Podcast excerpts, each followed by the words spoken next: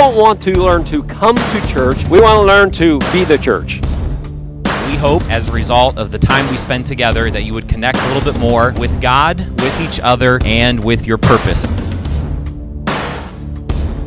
This is the Community Church Podcast.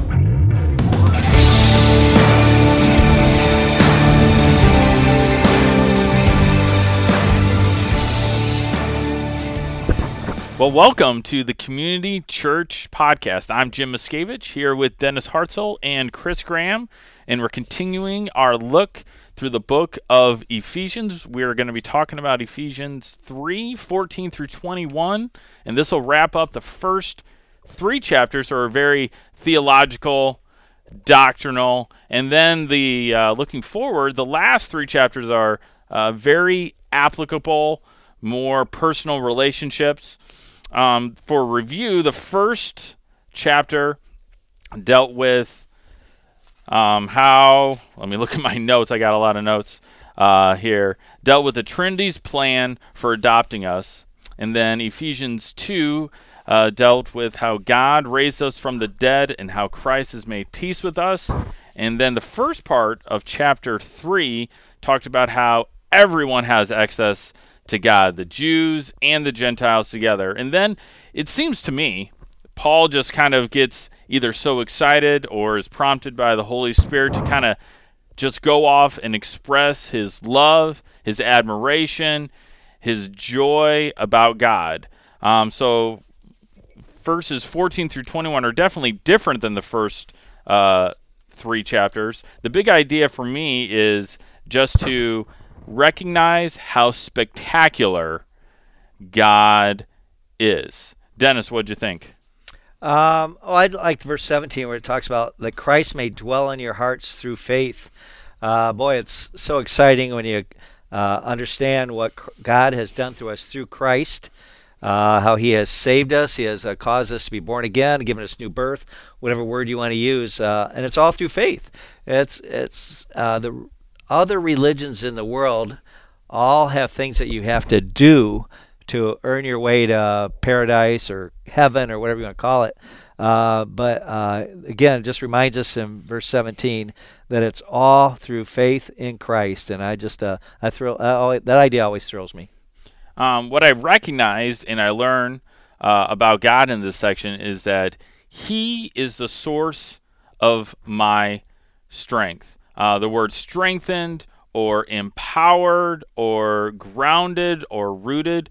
There's over six times Paul uses those strong uh, words, and especially through a, a, a, crisis or a difficult time, even though me personally, I'm not going through a, a massive uh, crisis during this COVID 19, but um, to give me strength every day is that God should be my source um, of my strength and empowerment. It's definitely kind of a, a pep talk uh, for me. So these verses 14 through 21 are I can uh, envision a coach uh, trying to get up his troops to fight, you know, a battle or go onto the basketball court and win. Uh, it's just a very encouraging uh, uh, phrase that I just want to keep saying is He, God, is the source of my strength. Um, a question that I uh, want to pose to you guys is how have you seen God's love this week? In verse 19, Paul wants us to know the love of Christ that surpasses knowledge. Um, so, how have you seen God's love this week? Well, for me, uh, it, it's just interesting to, as we go through this uh, downturn in the economy for a short time, we hope here, uh, it just caused me to remember uh, in my career all the times that God has uh, taken care of me. Uh, some of you I know aren't this old, but in 1981 there was a downturn in the economy. Jobs were hard to come by, high unemployment, and uh, God provided a job. I won't take time to explain each of these, but God provided a job for me during that time. I remember standing in line with 150 people for to be uh, chosen. Over, Uh, they only had 20 openings in a factory, I was just out of college, and uh, yeah, that was uh, that was God provided. Uh, in 2001, when we had the 9/11 thing, uh, as many of you know, I'm a corporate pilot, and all planes were grounded during that time, and how God provided for me and my family during that time. Uh, again, I, I, won't bore you with the details, but then in 2009, I got laid off from a job I had worked for, worked at for 17 years, uh, flying for a company, uh, Fortune 500 company, and and they laid me off. And uh, boy, I thought, God, what do you, uh, you know, what are you going to do here? Uh, how's this going to work out? And again, He was faithful, provided another job for me, and now uh, even in 2020 with this thing. Uh, I'm not flying presently, but God is taking care of me, and I'm just uh, so thrilled with. Uh, that's the thing where I saw God's love uh, just in rehearsing for myself how God has taken care of me through these, uh, if you will, depressed times through the years. Just as a point of reference, I was born in 1981. Uh, so, I know I'm the old you know, guy. I'm the deal. old guy. Just call me Grandpa. Yeah, yeah, yeah. uh, for me this week, it was probably um, from the ownership of my company in that they did not want us there at our work any longer than we needed to be. Um, we provide parts for companies that are deemed essential, therefore we are essential, but that is not changing uh, their viewpoint on whether we should be there or not. They know what's going on right now is very serious, and they don't want anybody at work to get this or to spread it. And so they're trying to put um, the employee first, and they're showing us God's love in doing that. And our, our boss, many people here might remember, is Todd Teason, who's a great Christian guy, and uh, uh, certainly is putting the welfare of the people even above the welfare, financially speaking, of the company and trying to get orders out um, because he's he values us so much as, as people and uh, wants to show God's love to us by doing that. Um, I've seen God's love. Uh, my my hardship is uh, just being uh, stuck. I like I like looking forward to things. I like to have a plan. I like to go and see people. I don't know if they want to see me, but I like to go and see people. Go to church and and uh, you know sing with other uh, uh, people. And I, I just been stuck. Is is the the I use the phrase stalled with somebody, and that, that's not the worst hardship, I'm sure, um, during this. But how I've seen God's love is he, He's given me hope, and, and just small things. Uh, there was a sunny day, and just the sunlight encouraged me. Um, I was able to go on a walk, uh, just small things. I was able to. Um, what joy it brought me to to play basketball with my kids. Uh, I've spent more time with them. I I that is a good thing. I don't always take it as a good thing being with my kids for you know I, am at home during this uh, whole thing. I get to be with them, and uh, uh, you know, 10 years ago when I started this parenting process, one of my goals was to be able to you know play sports with my kids. So God has shown me hope in just the small things like sunlight and, and nature and my family and basketball, and there are bigger things um, that God can show His love, but He He also wants us to be able to see the small things that, uh, for me, give me hope that you know this will end. I know it will end at some point. Um, uh, Dennis, did you have any questions uh, for us? Um, oh, uh, one question that came to my mind was in uh, verse 17 where it says um, that Christ may dwell in your hearts through faith. You know, that, the question came to me, what does that mean for Christ to dwell in my heart? And as I did a little studying on it, a little thinking on it, and looked at some other verses, I think uh, maybe three phrases came to mind to make him the uh, king of your heart, to enthrone him, uh, to put him in first place, uh, to have him dwell in your heart, or as I know you guys used to teach in Awana, let him be the boss of your of your life. That, that's what it means to have him uh, in your heart. And so it was just a kind of an interesting thought, just to think again about what that phrase means when I hear the phrase dwell uh, with us, so Christ may dwell in your hearts, is, is to live with. So to be able to, as many times as I can, think about what Christ would do, what Christ has done in the big things, in the small things, uh, to be able to pray with Him, but it's to live with. It's not go to church on Sunday. It's not, hey, this is my 15 minute prayer or 15 minute time of the Bible, and that is Christ's time. No, it's to be with Him like my children are with me all the time now, with like my wife who is stuck with me, that they get to live that, that Christ is in my thoughts, in my prayers, in my actions. So when I hear the word dwell, I think of live with. You know, I I love Paul and his writings, and uh, his prayers are just awesome. And so, this being a prayer for spiritual strength, I'm going to let you know I'm a little.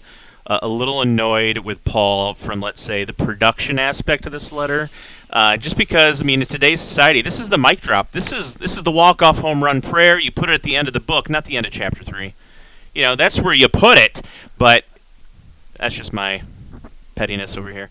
But I, I mean, this is such a powerful prayer when you read it with, uh, you know, maybe a little bit of feeling, a little bit of emotion. It's hard to read sometimes and have that in your mind if you don't do it naturally. But this is just uh, an awesome prayer that we can pray today for ourselves during this coronavirus period for that spiritual strength. And it's it's amazing to see the work God is doing in His church uh, during this time.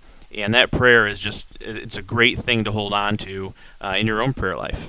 Yeah, I fully agree. And if we look at the other, uh, he has actually five prayer requests here, things that he's praying for these Ephesian believers that they might be strengthened with might, like you mentioned, uh, that Christ might dwell in their hearts through faith, like I mentioned, uh, that they might be rooted and grounded in love.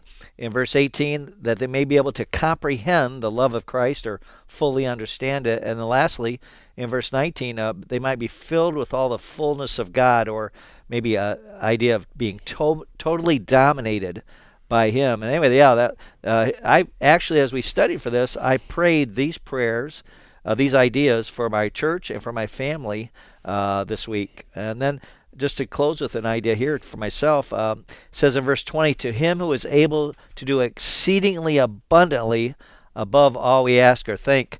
Um, I read in one commentary it said super abundantly uh, is might be a way to say this, or um, it made me think of these um, people that receive honors at these shows on TV, whether it's for the best movie of the year, best music of the year, um, athletes who win the Super Bowl or win some high achievement. A lot of them, when the mic is stuck in front of them, they go, I, I really don't have words to describe what what I'm feeling or what has just happened to me. And that's kind of what Paul says here that he is able to do like I can't even describe it exceedingly abundantly above all I ask or think, you know. And just to realize we have that kind of God that can do uh, what words can't even express. I mean, it's super abundant, and that's the only words he could come up with to describe how God uh, treats us. It is fascinating where this prayer happens because yes, you would think this is the crescendo, mm-hmm. the the send off as as you said, but uh, it might be that Paul was just so excited about the gospel that he just shared, the saved by ga- grace through faith, that we have unity with one another, that now all of mankind can come together through Christ. And maybe he gets so excited about that that he has to just stop and talk about how great God is. Mm.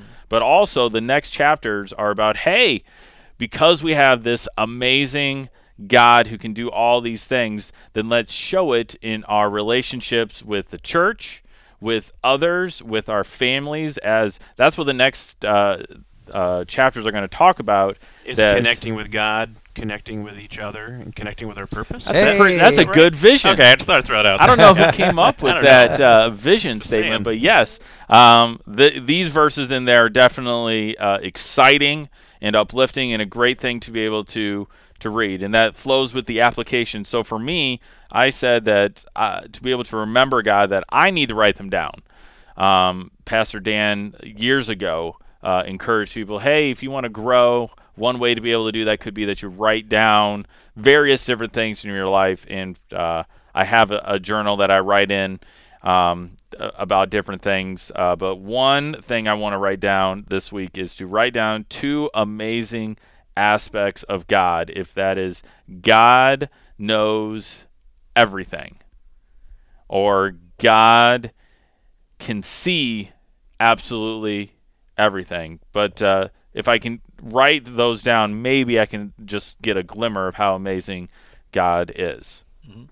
Yeah, I like uh, uh, thinking of a word of encouragement here. Going back to verse 13, he says, Therefore I ask that you do not lose heart at my tribulations for you and how applicable that is to us today. Uh, God does not want us to lose heart.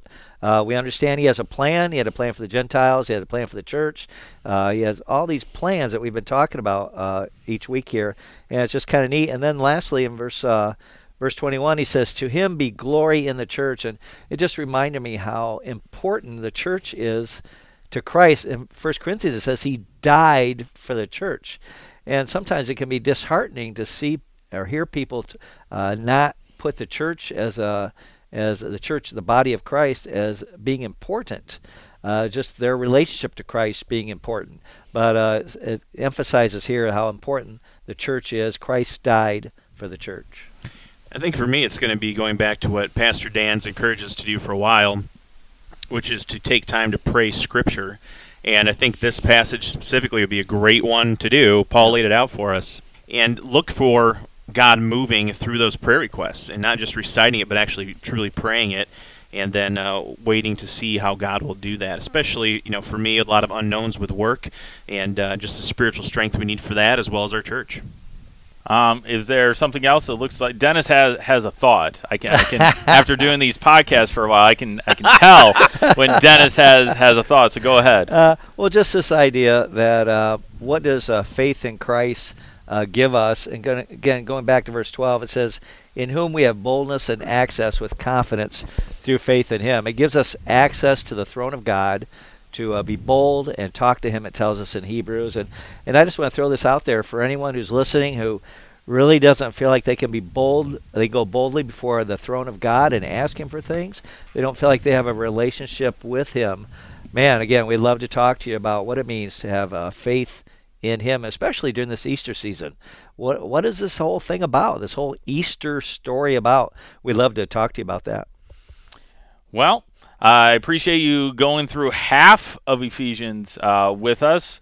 We will be doing the next chapter, chapter four. Again, the purpose of this is not just to hear uh, Chris's or mine or Dennis's amazing thoughts. We'd love for you to study along with us, to write down what you think the main idea is, to write down what you learn about God. Um, ask a question, either ask a question of someone else, or you can uh, feel free to write us with any questions or positive remarks at info at evansburg.church. But we will be starting Ephesians 4. We'll be studying verses 1 through 16, uh, which will be talking about the body of Christ. Hey guys and gals, today I will be reviewing a book by David Jeremiah entitled Revealing the Mysteries of Heaven. Uh, Dr. Jeremiah is well known by many of you. He is the senior pastor of Shadow Mountain Community Church near San Diego, California, where he has served for over 30 years. He is the founder of Turning Point Ministries, where he communicates through daily radio and television programs the truths of the Bible. He has written over 50 books and participates in conferences around the globe. In this day of so many dying from drug overdoses, cancers, and viral diseases, and other such things, we often find ourselves wondering about the afterlife. We may ask ourselves Is there life after death? Is there a heaven to gain and a hell to shun? Can I trust my life on the teachings of the Bible? In this book, Dr. Jeremiah not only affirms that we can trust the teachings of the Bible, but that we must do so. There is nowhere else to turn for absolute truth on what happens after we die. He answers many questions about what is it like in heaven? What will we see? What will we feel? What will we do there? What does the Bible mean when it talks about a new heaven? The most important message of Dr. Jeremiah's book is the explanation of who will be there.